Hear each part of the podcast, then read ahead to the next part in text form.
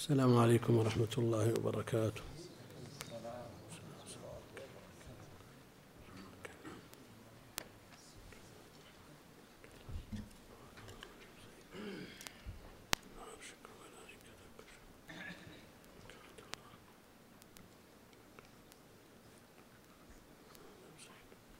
الشيخ ما جاء؟ ما جاء ما الشيخ إبراهيم هي مقروءة لكن كأن المشايخ فهموا أنه الأسبوع الثاني على العادة. إيه ما ما فرقوا. يقول الدروس عادة تبدأ من الأسبوع الثاني من أول كل فصل دراسي وهذا ما هو بأول فصل. العام الماضي بدأنا مباشرة واللي قبله. لكن كانوا فهموها وين؟ إيه يمكن ما يجي بكرة. لا ما أدري. ما كلمنا ما كلمنا.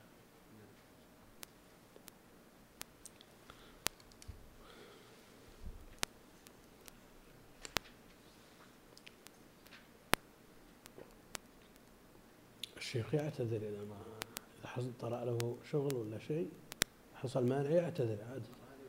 ما اعتذر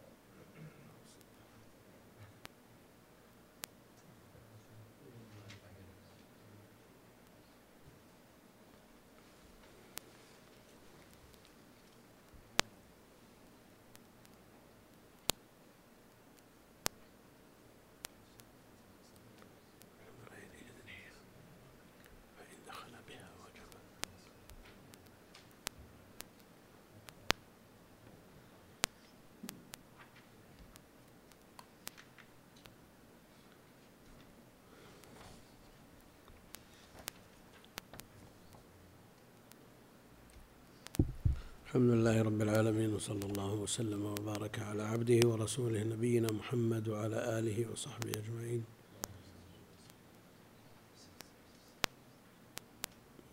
من المقنع؟ المتن. أي الشرح المبدع. يقول أن تزوج بغير إذنه تزوج العبد بغير إذنه يعني بغير إذن سيده. لم يصح النكاح. فإن دخل بها وجب في رقبته مهر المثل وعنه يجب خمس المسمى اختارها الخرقي يعني لقضاء عثمان ذكرناه في درس مضى المبدع يقول وإن تزوج بغير إذنه لم يصح النكاح نقله الجماعة من هم الجماعة؟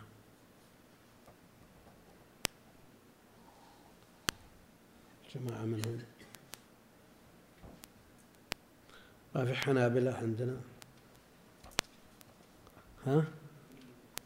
شو؟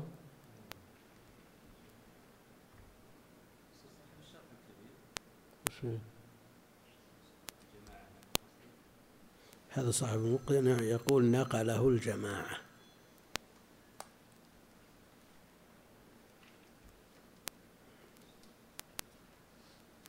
ما في؟ يعني هذا مثل قول ابن حجر رواه الجماعة.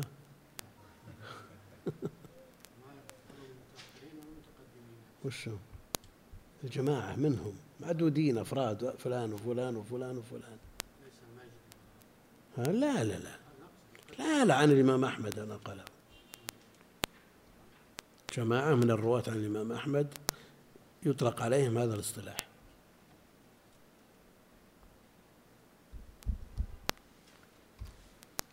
ما في حنابلة.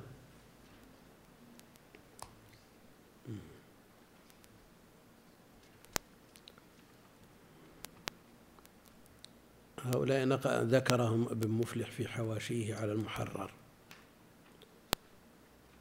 وأنا بعيد العهد جدا. نجيبهم إن شاء الله.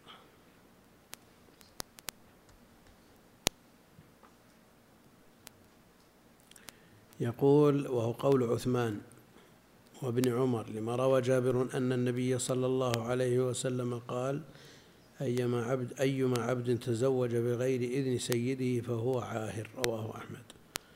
وأبو داود والترمذي وحسنه وإسناده جيد لكن فيه عبد الله بن محمد بن عقيل وفيه كلام. يعني من قبل حفظه. متكلم فيه من قبل حفظه وإلا عدالته ما فيها أشكال.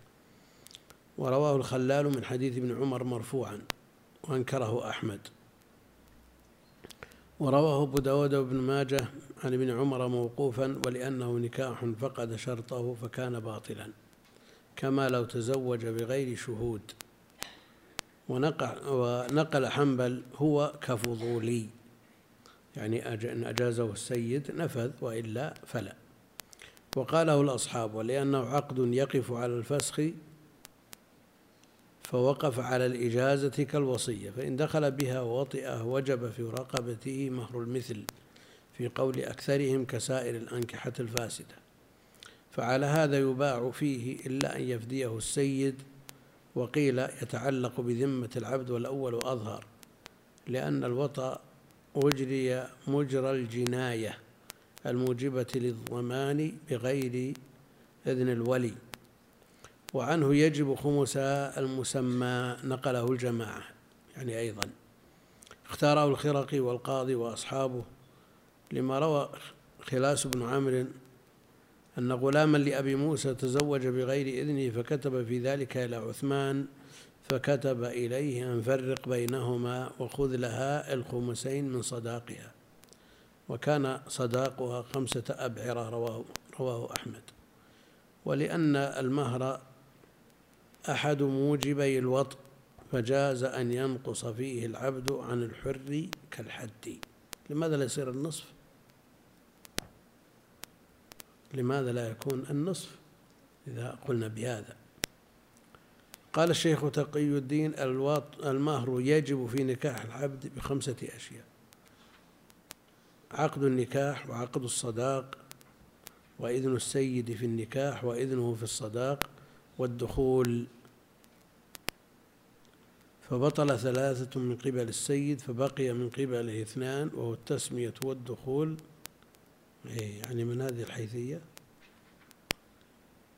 كلام الشيخ تقي الدين شيخ الإسلام قد يتضح منه مأخذ ما حكم به عثمان رضي الله عنه.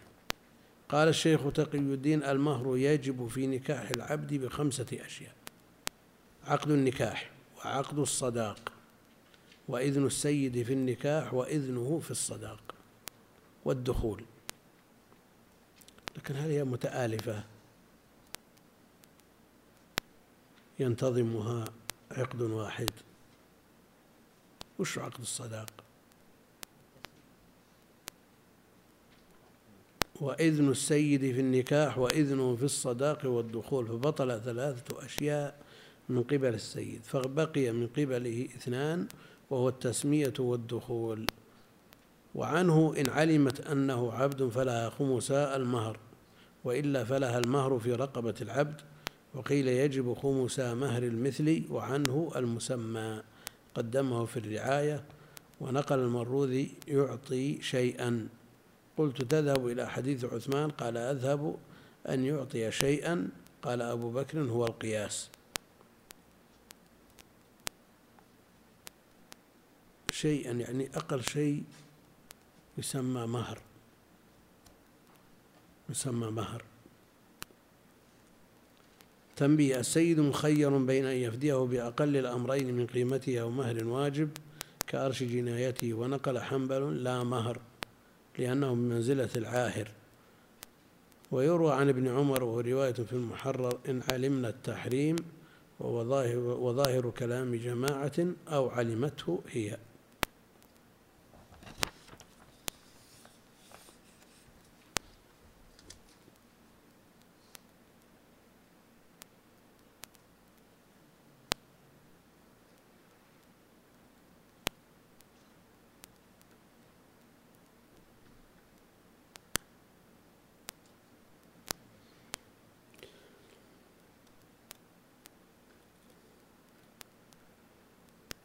هذا يقول زوجتي في خصام معها بسبب لبس النقاب وهي مصرة للبسه لو حصل فراق وأنا في شد الخجل إلى آخر ما قال وأنا مستقيم وطالب علم وقد ابتلأني الله بها فما توجيهك؟ مثل هذه الأمور صحيح أن عدم الامتثال لأمر الزوج مشكل في حياة في الحياة الزوجية. هذا من جهة. وأيضا النقاب الذي يشتمل على شيء من السفور نقاب العرفي الذي يسميه الناس نقاب. وهو في الحقيقة سفور. لأن النقاب إذا كان يظهر من العين بقدر السواد فقط فتكون سواد في سواد هذا ما في شيء. ومنع المحرمة من لبسه يدل على أن غير المحرمة تلبسه. لكن الذي يسميه الناس نقاب ويلبسه النساء في وقتنا هذا ويفتن به الرجال هذا سفور ليس بنقاب وهو محرم. يبقى أن المسألة تحتاج إلى علاج بحكمة وبموعظة حسنة.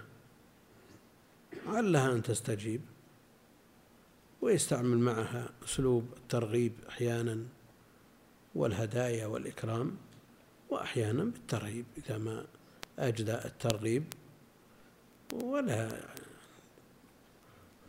يستعمل الطلاق الذي هو آخر الحلول إلا إذا كانت مسألة معضلة أو شيء من تطاولت عليه بلسانها وأدى ذلك إلى عدم احترامه والنيل من حقه وعجز أن يصبر عليه مسألة الحل بيده لكن يبدأ بالأرفق علها أن تستجيب ها؟ يقول في حاشية المنتهى عن السبع الجماعة إيه؟ يقول وحيث أطلق الجماعة فالمراد بهم عبد الله بن الإمام وأخوه صالح وحنبل بن عم الإمام وأبو بكر المروزي وإبراهيم الحربي وأبو طالب والميمون هذولا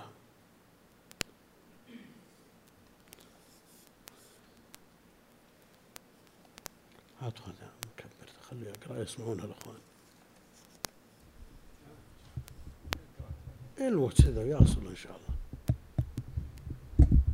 خلاص يصل. يعني في حاشية المنتهى. أي نعم في حاشية المنتهى سم ها. يقول في حاشية المنتهى وحيث أطلق الجماعة فالمراد بهم عبد الله بن الإمام وأخوه صالح وحنبل بن عم الإمام وأبو بكر المروذي وإبراهيم الحربي وأبو طالب والميموني.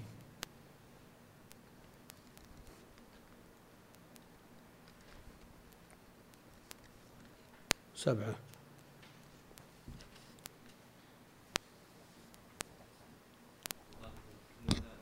لا أبو الخطاب اسمه.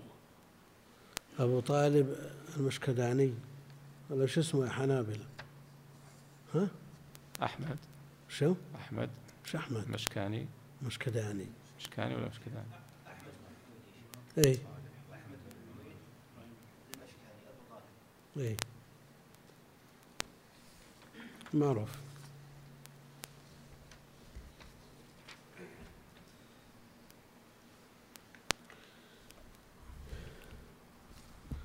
يقول المؤلف رحمه الله تعالى وإذا قال قد جعلت عتق أمتي صداقها.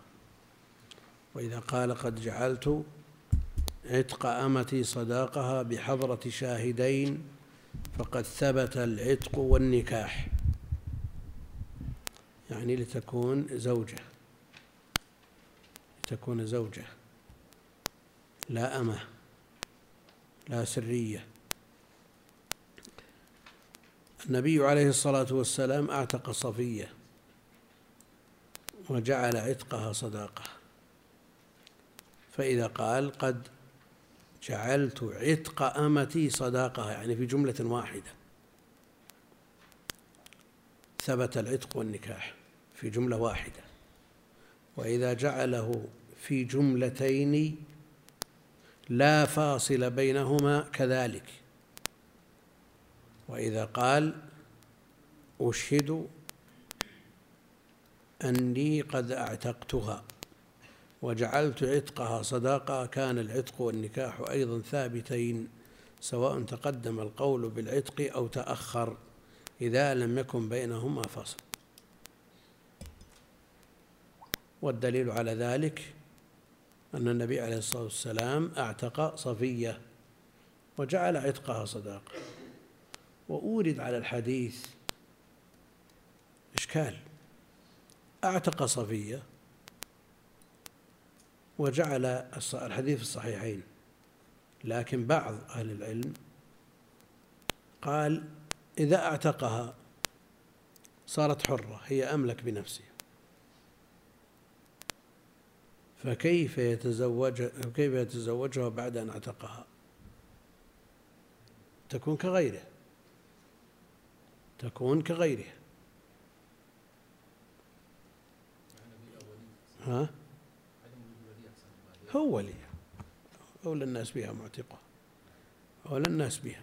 لكن يبقى أنها تحتاج إلى مهر وتحتاج إلى ولي غيره باعتبار أنه لا يتولى طرفي العقد على الخلاف السابق. وإن كان عثمان رضي الله عنه أبو عثمان عبد الرحمن بن عوف نعم. عبد الرحمن عوف مسألة تقدمت. وصداق وشهود وجميع ما يطلب للحرة لأنها صارت حرة لأن اعتقها وحول هذا مناقشات كثيرة ومداولات لأهل العلم لكن الحكم والفصل في ذلك للنص الصحيح. من فعله عليه الصلاة والسلام أنه أعتق صفية وجعل عتقها صداقها. في البخاري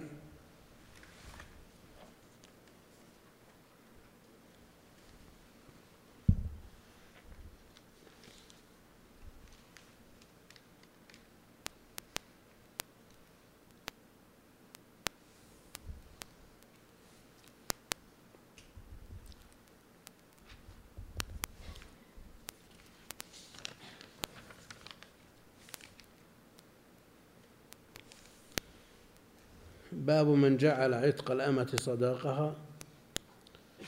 قال رحمه الله حدثنا قتيبة بن سعيد قال حدثنا حماد عن ثابت وشعيب بن الحبحاب عن أنس بن مالك أن رسول الله صلى الله عليه وسلم أعتق صفية وجعل عتقها صداقة.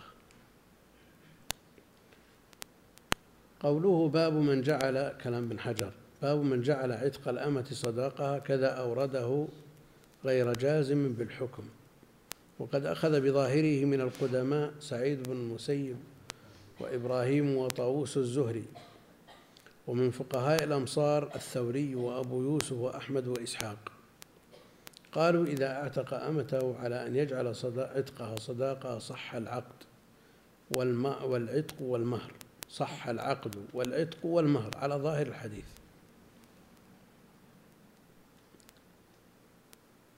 طيب المخالفين كيف يعملون بهذا الحديث؟ يقول هذا من الخصائص. وخصائصه عليه الصلاة والسلام في باب النكاح كثيرة فليكن هذا منها. طيب وأجاب الباقون عن ظاهر الحديث بأجوبة أقربها إلى لفظ الحديث أنه اعتقها بشرط أن يتزوجها ووجبت له عليها قيمتها وكانت معلومة فتزوجها بها.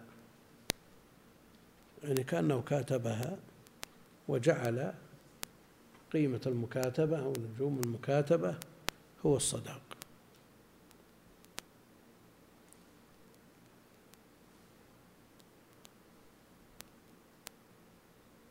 فتزوجها بها ويؤيده قوله في رواية عبد العزيز بن صهيب سمعت أنسا. قال سبى سبى النبي صلى الله عليه وسلم صفية فاعتقها وتزوجها. قال ثابت لأنس ما أصدقها؟ قال نفسها فأعتقها. هكذا أخرجه المصنف المغازي. هو يمكن رد هذه الرواية إلى رواية الباب. جعل عتقها صدقة اعتقها وجعل صدقها نفسها. ما في فرق.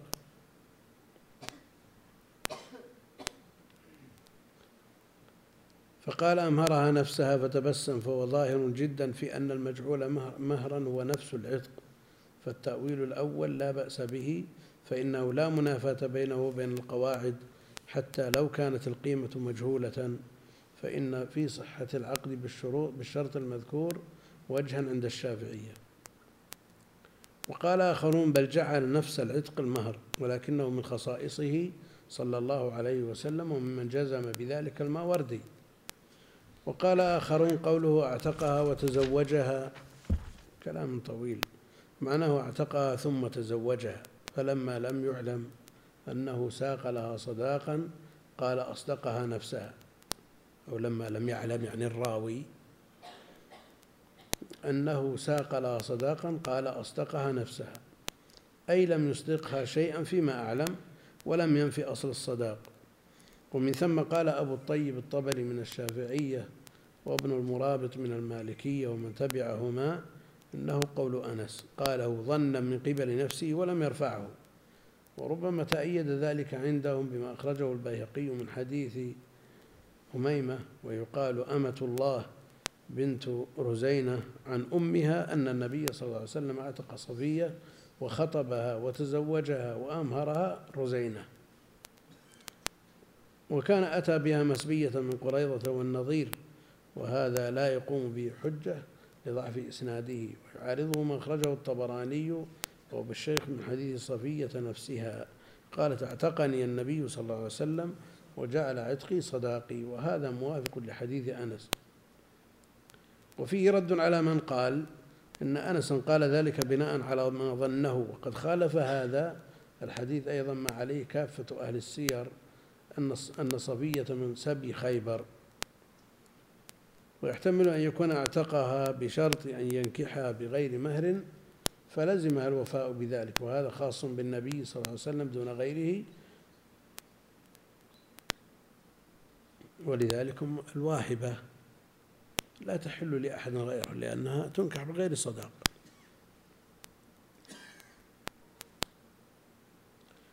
وقيل يحتمل أنه اعتقى بغير عوض وتزوجها بغير مهر في الحال ولا في المآل.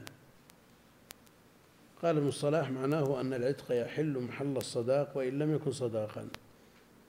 قال وهذا كقولهم الجوع زاد من لا زاد له. الجوع زاد من لا زاد له. أو اليأس.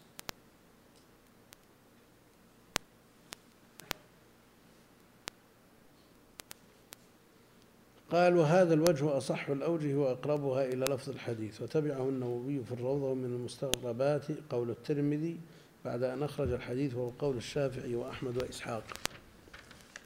يعني العمل بمقتضى الحديث. قال وكره بعض أهل العلم أن يجعل عتقها صداقة حتى يجعل لها مهرا سوى العتق والقول الأول أصح. وكذا نقل ابن حزم عن الشافعي والمعروف عند الشافعي أن ذلك لا يصح. لكن لعل مرادا من نقله من نقله عنه صورة الاحتمال الأول. ولكن لعل مرادا من نقله عن صورة الاحتمال الأول. يعني جعل قيمتها صداقة. ولا سيما نص الشافعي على أن من أعتق أمته على أن يتزوجها فقبلت عتقت ولم يلزمها أن تتزوج به. لماذا؟ لأنها لما صارت حرة صارت أملك بنفسها. لكن يلزمها له قيمتها لأنه لم يرضى بعتقها مجانا فصار كسائر الشروط الفاسدة. فإن رضيت وتزوجته على مهر يتفقان عليه كان ذلك ذلك المسمى وعليها له قيمتها. فإن اتحدا تقاصا وممن قال بقول أحمد من الشافعية بن حبان صرح بذلك في صحيحه. قال ابن دقيق العيد الظاهر مع أحمد ومن وافقه والقياس مع الآخرين. يعني يكون هذا الحكم على خلاف القياس. والسبب أنه إذا اعتقها قبل إذا اعتقها قبل صارت أملك بنفسه صارت حرة كالحرائر. وإن تزوجها قبل أن يعتقها صارت سرية ما صارت زوجة. هذا مقتضى القياس والقياس مع الآخرين. فيتردد الحال بين ظن نشأ عن قياس وبين ظن نشأ عن ظاهر الخبر مع ما تحتمل الواقع من الخصوصية وهي وإن كانت على خلاف الأصل لكن يتقوى ذلك بكثرة خصائص النبي عليه الصلاة والسلام في النكاح. كانت على خلاف الأصل. الأصل أن الخصائص لا بد لها من دليل يقتضي التخصيص. وخصوصا خصوصيته بتزويج الواهبة من قوله تعالى امرأة مؤمنة إن وهبت نفسها للنبي الآية. ومن جزم بذلك ومن جزم بأن ذلك كان من الخصائص يحيى بن أكثم فيما أخرجه البيهقي وكذا نقله المزني عن الشافعي. قال وموضع الخصوصية أنه اعتقها مطلقا وتزوجها بغير مهر ولا ولي ولا شهود هذا بخلاف غيره. وقد أخرج عبد الرزاق جواز ذلك عن علي وجماعة من التابعين ومن طريق إبراهيم النخعي كانوا قال كانوا يكرهون أن يعتق أمته ثم يتزوجها. كيف يكرهون؟ وقد فعله النبي عليه الصلاة والسلام. ولا يرون بأسا أن يجعل عتقها صداقها. يكرهون أن يعتق أمته ثم يتزوجها. لماذا؟ لأنه تزوجها بغير صداق. حرة تزوجها بغير صداق. ولا يرون بأسا أن يجعل عتقها صداقة يعني في جملة واحدة. وقال القرطبي منع من ذلك مالك وأبو حنيفة لاستحالته وتقرر استحالته بوجهين أحدهما أن عقدها على نفسها إما أن يقع قبل عتقها وهو محال لتناقض الحكمين الحرية والرق. فإن الحرية حكمها الاستقلال والرق ضده. وأما بعد العتق فلزوال حكم الجبر عنها بالعتق مثل ما تقدم. فيجوز ألا ترضى وحينئذ لا تنكح إلا برضاها.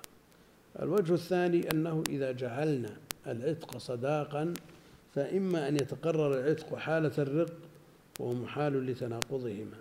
أو حالة الحرية ليلزم أسبقيته على العقد فيلزم وجود العتق حالة فرض عدمه وهو محال. لأن الصداق يأخذ الحديث على ظاهره ويمشي من غير أن يورد مثل هذه الإشكالات ويتوغل في معنى الحديث. وكذا يسلم من هذه الأمور. ومن يريد أن يطبق القواعد بدقة ويمشي عليها القواعد مع أن القواعد قد لا تكون كلية قد تكون أغلبية ويخرج عنها بعض الصور ولتكن هذه منها.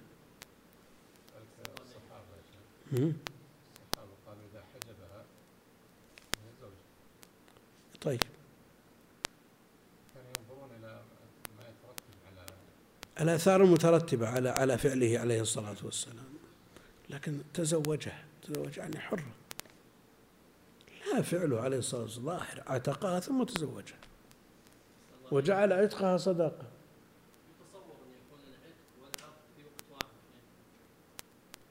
وش المعنى؟ في لحظة في لحظة. يتصور إيه؟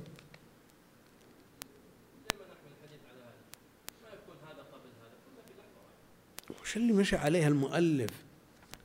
يقول وإذا قال جعلت عتق أمتي صداقة بحضر شاهدين فقد ثبت العتق والنكاح. وإذا قال أشهد أني قد اعتقتها وجعلت عتقها صداقة كان العتق والنكاح أيضا ثابتين سواء تقدم القول بالعتق أو تأخر إذا لم يكن بينهما فصل هذا المقرر في المذهب ورأي أحمد لكن الأئمة الآخرون. هم الذين أوردوا هذه الإشكالات.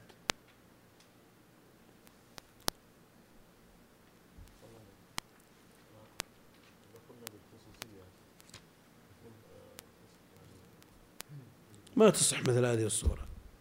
يعتقى وتصير حرة ويدفع لها مهر. مثل غيرها.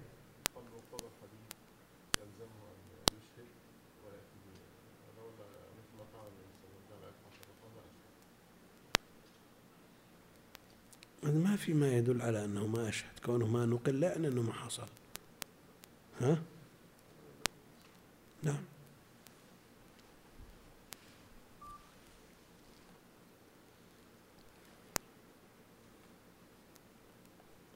لأن الصداقة لا بد أن يتقدم تقرره على الزوج إما نصا وإما حكما حتى تملك حتى تملك الزوجة طلبه. فإن اعتل فإن اعتلوا بنكاح التفويض فقد تحرزنا عنه بقولنا حكما. يعني إذا فوضت. ونكاح من غير تعيين صداق يعني لها مهر مثل كما هو معلوم. فإنها وإن لم يتعين لها حالة العقد شيء لكنها تملك المطالبة فثبت أنه يثبت لها حالة العقد شيء تطالب به الزوج ولا يتأتى مثل ذلك في العتق فاستحال أن يكون صداقا. وتعقب ما ادعاه من الاستحالة بجواز تعليق الصداق على شرط إذا وجد إذا وجد استحقته المرأة كأن يقول كأن يقول تزوجتك على ما يستحق سيستحق لي عند فلان. تزوجتك على ما يستحق لي عند فلان وهو كذا. يعني غير معلوم مجهول لكنه يؤول يؤول إلى العلم. فإذا حل المال الذي وقع العقد عليه استحق استحقته. وقد أخرج الطحاوي من طريق نافع عن ابن عمر في قصة جويرية بنت الحارث أن النبي صلى الله عليه وسلم جعل عتقها صداقها وهو ما يتأيد به حديث أنس لكن أخرج أبو داود من طريق عروة عن عائشة في قصة جويرية أن النبي صلى الله عليه وسلم قال لها لما جاءت تستعين به في كتابتها هل لك أن أقضي عنك كتابتك وأتزوجك قالت قد فعلت. وقد استشكله ابن حزم بأنه يلزم منه إن كان أدى عنها كتابتها أن يصير ولاؤها لمكاتبها. وأجيب بأنه ليس في الحديث التصريح بذلك لأن معنى قولها قد فعلت رضيت. فيحتمل أن يكون صلى الله عليه وسلم عوض ثابت بن قيس عنها فصارت له فأعتقها وتزوجها كما صنع في قصة صفية. أو يكون ثابت لما بلغته رغبة النبي صلى الله عليه وسلم وهب له وفي الحديث وفي الحديث للسيد تزويج أمته إذا اعتقها من نفسه ولا يحتاج إلى ولي ولا حاكم. وفيه اختلاف يأتي في باب إذا كان الولي والخاطب بعد نيف وعشرين بابا. قال ابن الجوزي فإن قيل ثواب العتق عظيم فكيف فوته حيث جعله مهرا؟ ثواب العتق عظيم فكيف فوته حيث جعله مهرا؟ الذي يعتق الرجل إذا أعتق رجلا ذكر إذا أعتق ذكرا أعتق الله منه كل عضو بكل عضو من المعتق. وإذا أعتق امرأة لا بد أن يعتق امرأتين كانتا فكاكه من النار. كون الإنسان يعتق من النار بسبب عتقه لعبده أو أمتيه. يرضى بدلا من ذلك بالصداق ومن حطام الدنيا. إذا نظرنا إليه بمسألة الحساب الدقيق والخسران والربح.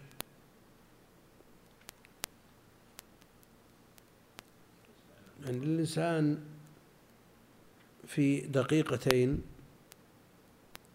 في ركعتي الصبح الراتبة خير من الدنيا وفي وما فيه يعني إذا بغينا أن ننظر ونحسب بهذا الحساب. وقد يفوتهما الإنسان بدون عذر.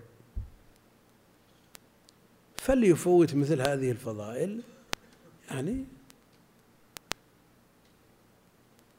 لكن إذا نظرنا إليها من ناحية ثانية أن من له أمة فأدبها وأعتقها وجعل عتقها صداقها كان له كفلان من الأجر. هذا يقضي على الإشكال الموجود.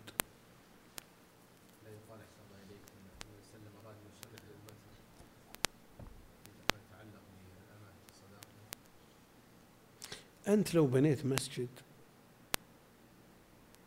بمليون كلفك مليون. وقال واحد إن هذه مليونين وتنازل عنه أبيها أنا أبي أجره. تطيع. ولا يصح التنازل لأنه وقف خرج من يدك.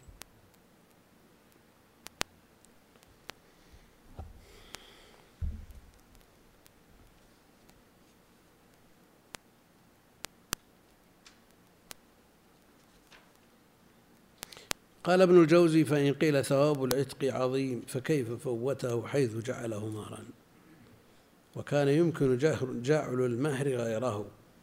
فالجواب أن صفية بنت ملك ومثلها لا يقنع إلا بالمهر الكثير. أو صحيح. المرأة إذا أرادت تتزوج وجاء الخاطب الكفء ما هي مسألة معاوضة؟ الدنيا متاع وخير المتاع المرأة الصالحة. الآن المرأة يبذل لها خمسين قل مئة ألف هل هذه معاوضة؟ إذا حصل على المرأة التي ترضيه وتعجبه من كل وجه حطام الدنيا كله ما يقوم. خير متاع المرأة الصالحة.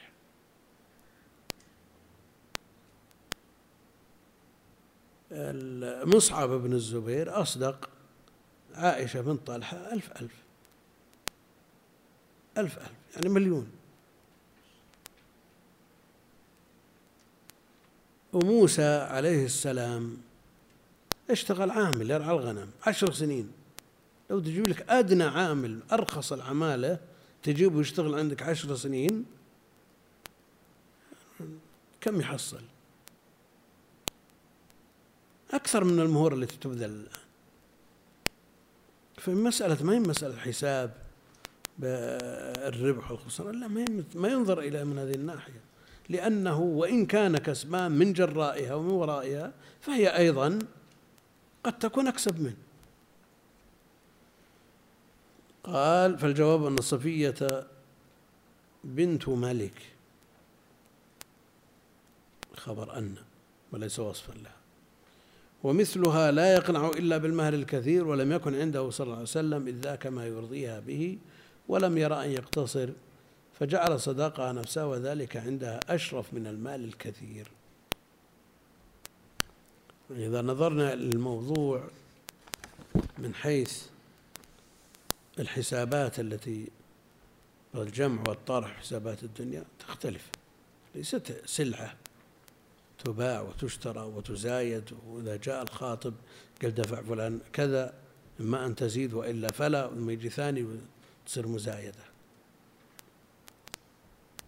يقول قال رسول الله صلى الله عليه وسلم أيما رجل كانت عنده وليدة فعلمها فأحسن تعليمها وأدبها فأحسن تأديبها في الباب الذي قبله ثم اعتقها وتزوجها فله أجران. كيف نقول أنه رضي؟ عن ثواب العتق بالمهر. نعم. ثم اعتقها وتزوجها. يعني بمهر جديد ما يلزم. فعله عليه الصلاة والسلام محقق لهذا الوعد.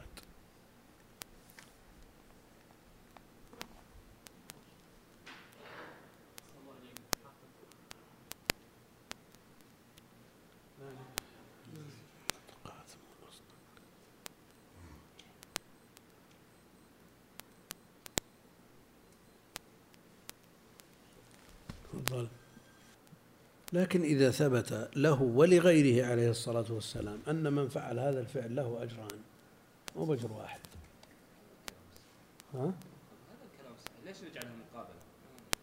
معاوضة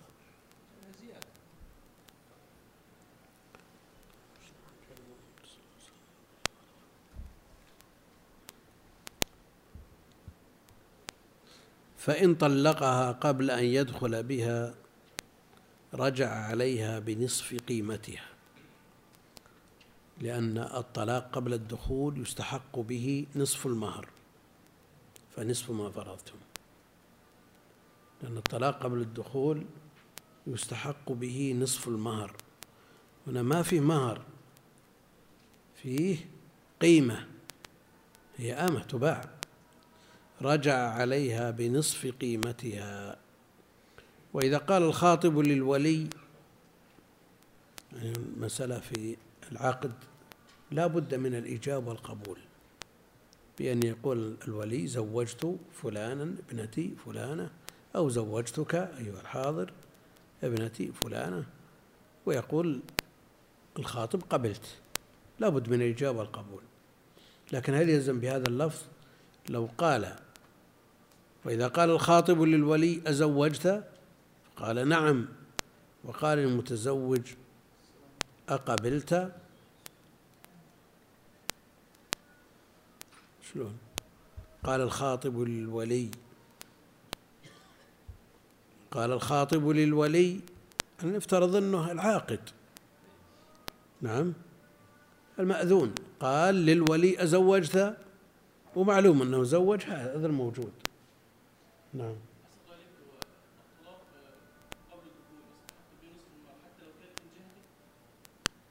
كيف؟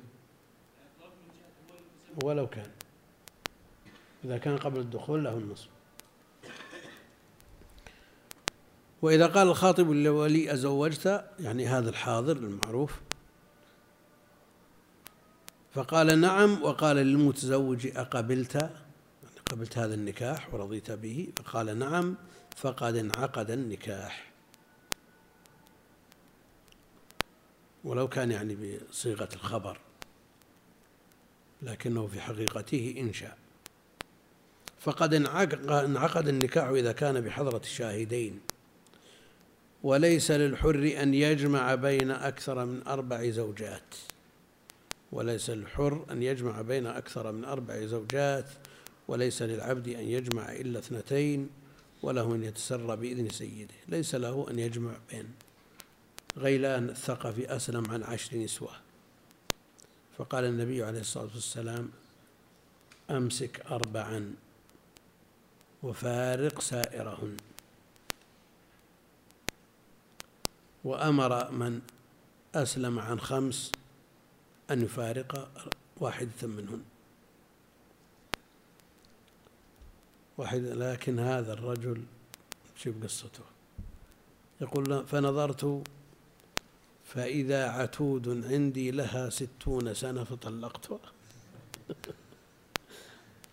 المسكين هذه ستين سنة هو يا عشرة.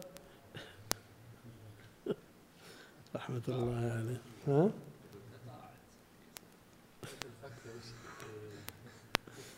تقاعد تأخذ الراتب كامل هذه ما هناش هذه ما هناش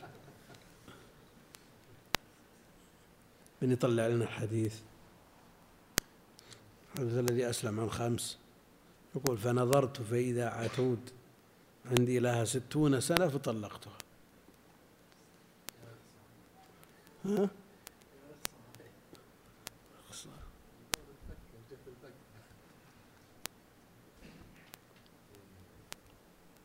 نعم القدم مشكلة. صارت غير صالحة للاستعمال. رجل طلق امرأته وقال قالت بعد أربعين سنة قال والله ما في عيب إلا هالأربعين.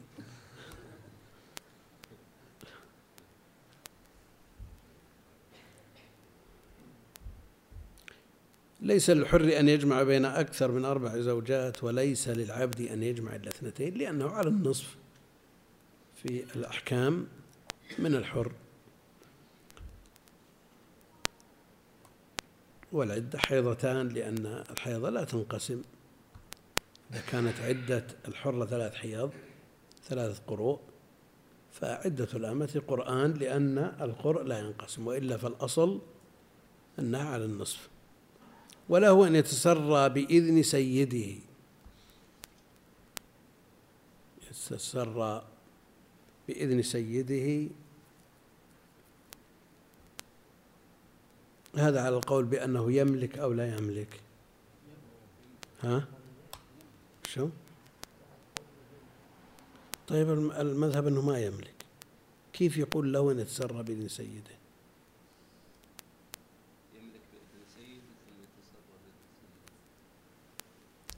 لا سيده أعطاه المال. هل يملكه؟ على المذهب ما يملكه. قالوا إنه يملك ملك مبيح لا ملك مطلق. يعني مثل ما قالوا في التيمم أنه مبيح لا رافع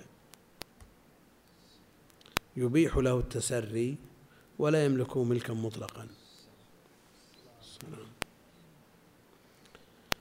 قال ومتى طلق الحر أو العبد ثلاثا يملك الرجعة أو لا يملك. متى طلق الحر أو العبد طلاقا يملك الرجعة أو لا يملك. يعني سواء كانت رجعية أو بائن لم يكن له أن يتزوج أختها حتى تنقضي عدتها. لأنها لأن أختها محبوسة من أجل في عدتها ولو كانت بائن وكذلك ها؟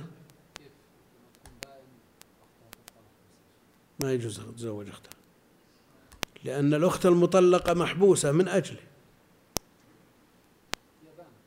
بانت لكن محبوسة من أجله هو يتصرف وما تصرف المسكينة. ليس من العدل هذا.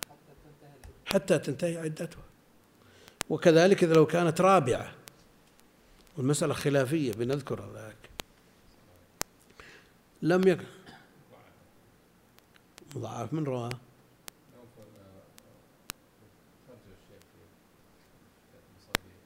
إيه.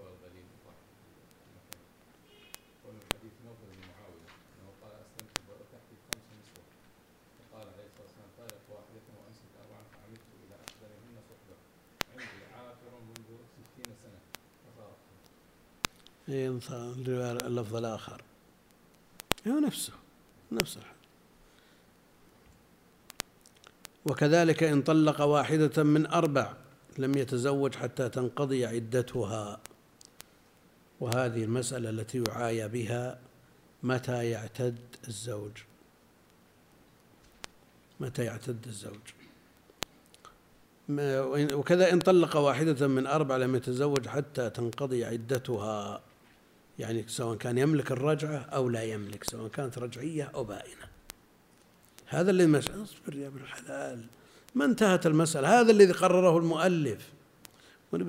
وكذلك العبد إن طلق إحدى زوجتيه لأنها نصاب بالنسبة له. ثنتين مطلق سواء كان طلاق رجعي أو بائن ينتظر حتى تنقضي العدة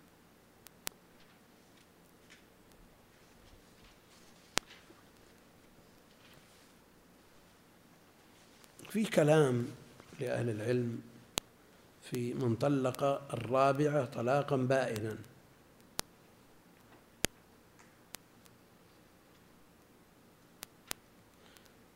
قال أبو الوليد الباجي في المنتقى شرح الموطأ مالك عن ربيعة بن أبي عبد الرحمن أن القاسم بن محمد وعروة بن الزبير كانا يقولان في الرجل يكون عنده أربع نسوة. فيطلق إحداهن البتة أنه يتزوج إن شاء ولا ينتظر أن تنقضي عدتها. هذا اللي يصلح لك أنت؟ عندك نية؟ ها؟ المقصود إنك من بدينا وأنت تنازع وت... قال كان يقولان القاسم وعروة من الفقهاء السبعة. كانا يقولان في الرجل يكون عنده أربع نسوة فيطلق إحداهن البتة أنه يتزوج إن شاء ولا ينتظر أن تنقضي عدتها. هذا في الموطأ. الشرح وهذا كما قال لأن المطلق زوجته لا يخلو أن يكون طلاقه بائنا أو رجعيا فإن كان بائنا فهو على ما قال. يجوز أن يتزوج أختها أو عمتها أو خالتها وليس عليه أن ينتظر انقضاء عدتها. وبهذا قال الشافعي قال الحطاب في مواهب الجليل أما تسمية مدة منع الزوج من النكاح إذا طلق الرابعة أو طلق أخت زوجته أو من يحرم الجمع بينهما عدة فلا شك أنه مجاز. لأن العدة على النساء. تسمية الرجل معتد لأنه ممنوع من الزواج وقت هذا مجاز. فلا شك أنه مجاز فلا ينبغي إدخاله في حقيقة العدة. الشرعية والله أعلم.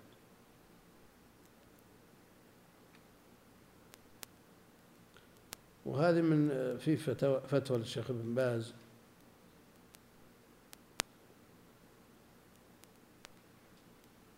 يقول إذا كان طلاقك للرابعة طلاقا بائنا فإن كان بأن كانت الطلقة الثالثة فقد اختلف العلماء في جواز نكاح الخامسة في عدة الطلقة الثالثة للزوجة الرابعة. فذهب الحنابلة والحنفية. إلى المنع منه لقرر المؤلف. فذهب الحنابلة والحنفية إلى المنع منه وهو الذي يرجحه الشيخ عبد العزيز بن باز رحمه الله كما في كتاب فتاوى الطلاق بالجزء والصفحة. وعليه فيكون الحكم كحكم المطلقة طلاقا رجعيا فإذا انتهت عدة المطلقة ثلاثا جاز له أن يعقد عليها والله أعلم. أما في حالة وفاة الرابعة ينتظر ولا ما ينتظر؟ يعني إذا كان رجعي هذا إجماع. وإذا كانت وفاة كذلك. أما في حالة وفاة الرابعة فإن له أن يتزوج بعد وفاتها لأن الزوجة لا تعتبر قائمة في هذه الحالة.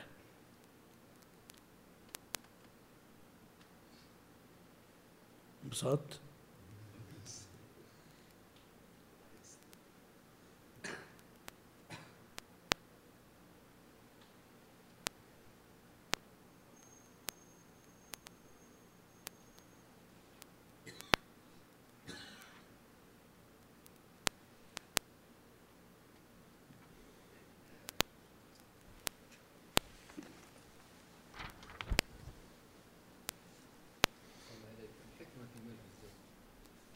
منع الزواج المرأة محبوسة من أجله ما تتزوج من باب العدل أن يمنع بعد.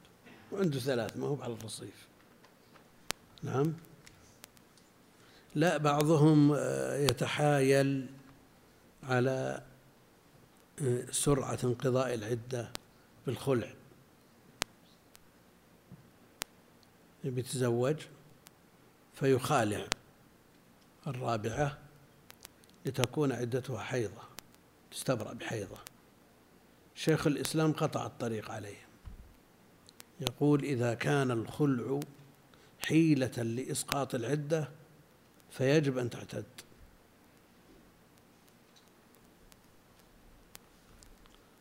ومن خطب امرأة فزوج بغيرها لم ينعقد النكاح.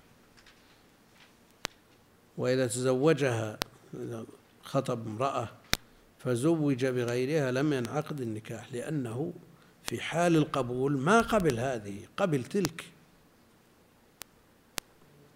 ها؟ نعم هو ما قبل. القبول الذي هو أحد أركان العقد ما وقع على هذه التي زوجها إنما زوج إنما وقع القبول على من عين. وإذا تزوجها وشرط لها أن لا يخرجها من دارها أو بلدها فله شرطها فلها شرطها. وإذا تزوجها وشرطها وشرط لها أن لا يخرجها من دارها أو بلدها فلها شرطها. والمسلمون على شروطهم. يعني أو شرط لا يتزوج عليها كما سيأتي. فله شرط فلها شرطها لما روي عن النبي صلى الله عليه وسلم أنه قال أحق ما أكفيتم به به من الشروط ما استحللتم به الفروج والحديث في الصحيحين ويقول لما روي. هذه الفقهاء لا يفرقون بين الصحيح والضعيف في الصيغ وهذا لا شك أنه خلل. لما روي تضعيف وهو في الصحيحين وإذا نكح على أن لا يتزوج عليها فلها فراقه إن تزوج عليها. هذا المذهب وقال به عمر وقال به جماعة من الصحابة والتابعين ومن بعدهم. وخالف جمع من أهل العلم من الأئمة المتبوعين وغيرهم فقالوا الشرط ليس بصحيح لأنه ينافي مقتضى العقد.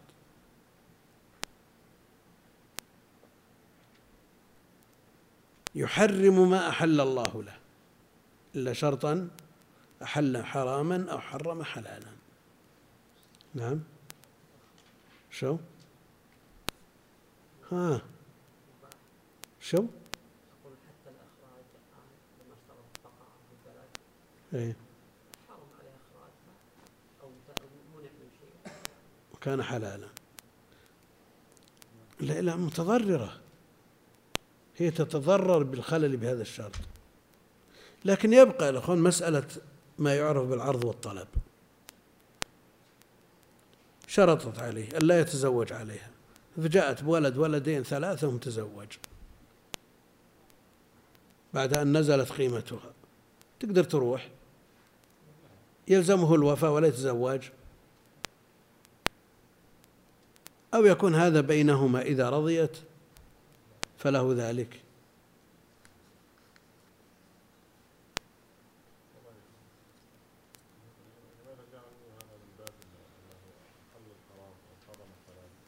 حلال له أن يتزوج. فمنعت منه. ها؟ انه تعب عليها وبذل ماله. على كل حال الكلام وجيه الذي في الكتاب الذي اختاره المؤلف وجيه. لا يلتزم بهذا الشرط. من الأصل. أما إذا نزلت قيمتها بأن صارت ثيب وذات أولاد ولا يلتفت إليها من كان يلتفت إليها ثم بعد ذلك يلجئها ويكرهها.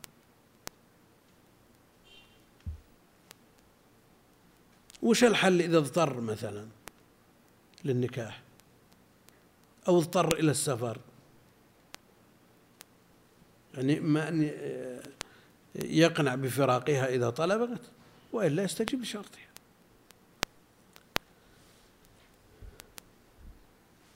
وإذا نكح الآن لا يتزوج عليها فلها فراقه إن تزوج عليها. لكن إذا اشترطت طلاق ضرتها.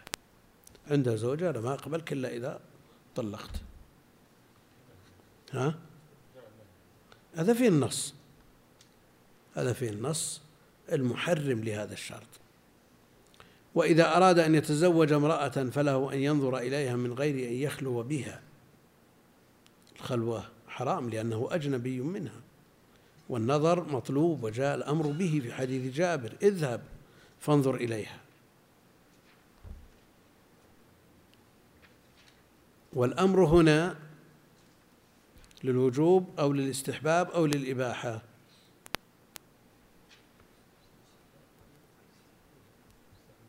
اذهب فانظر إليها فإن في أعين الأنصار شيئا. يعني أقل أحوال الاستحباب. ولا نقول أمر بعد حاضر ومنع فيكون للإباحة. ها؟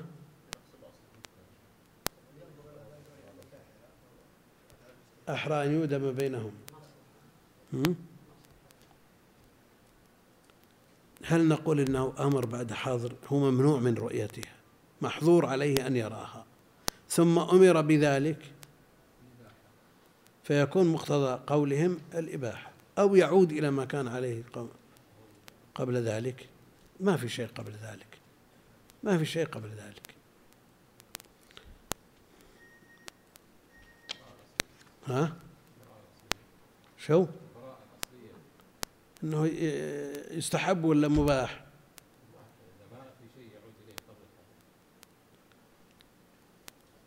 فيه أمر اذهب فانظر إليها.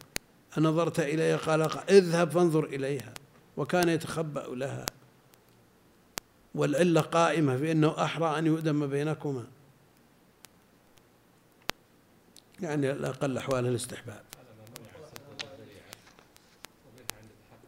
على كل حال أقل أحوال الاستحباب. ولا كل أحد يصلح لمثل هذا الأمر. لأن ليس الرجال على منزلة واحدة من أن يواجهوا بمثل هذا الأمر. لأن بعض الناس لئيم. ينظر إلى كرائم الناس ومع ذلك إذا خرج يتحدث بنت فلان فيها وبنت فلان. هذا ما يمكن. هذا ما ويحرم عليه ذلك.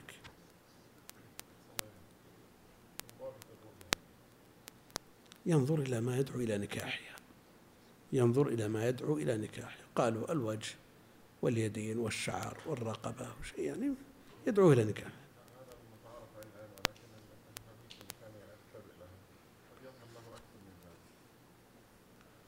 ما تظن أن حريم الأولين مثل حريم الوقت. بعد ابن حزم يقول ينظر إليها عارية. وإذا زوج أمته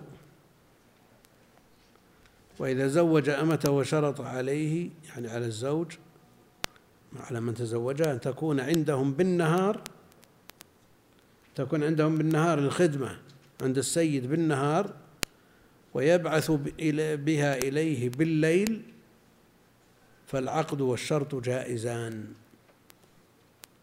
لأن فيه مصلحة للطرفين وليس في مفسدة. بأي وجه من الوجوه وعلى الزوج النفقة مدة مقامها عنده على الزوج عليه نفقتها بالليل. وأما نفقتها بالنهار فعلى السيد والله أعلم وصلى الله على نبينا محمد وعلى آله وصحبه أجمعين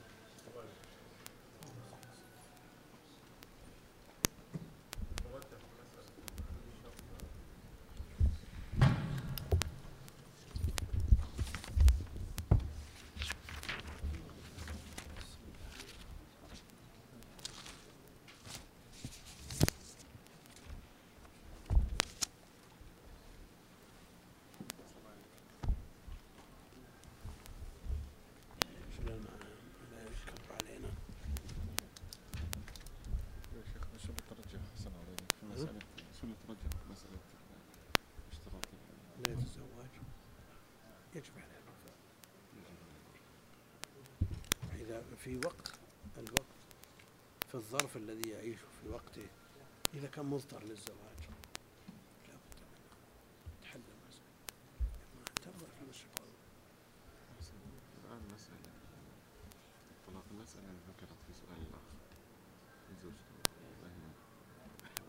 يعني إذا سمع بشرعي هو إذا وصلت إلى حد المحرم وجب منعها كأنها مرتكبة أي محرم من المحرمات.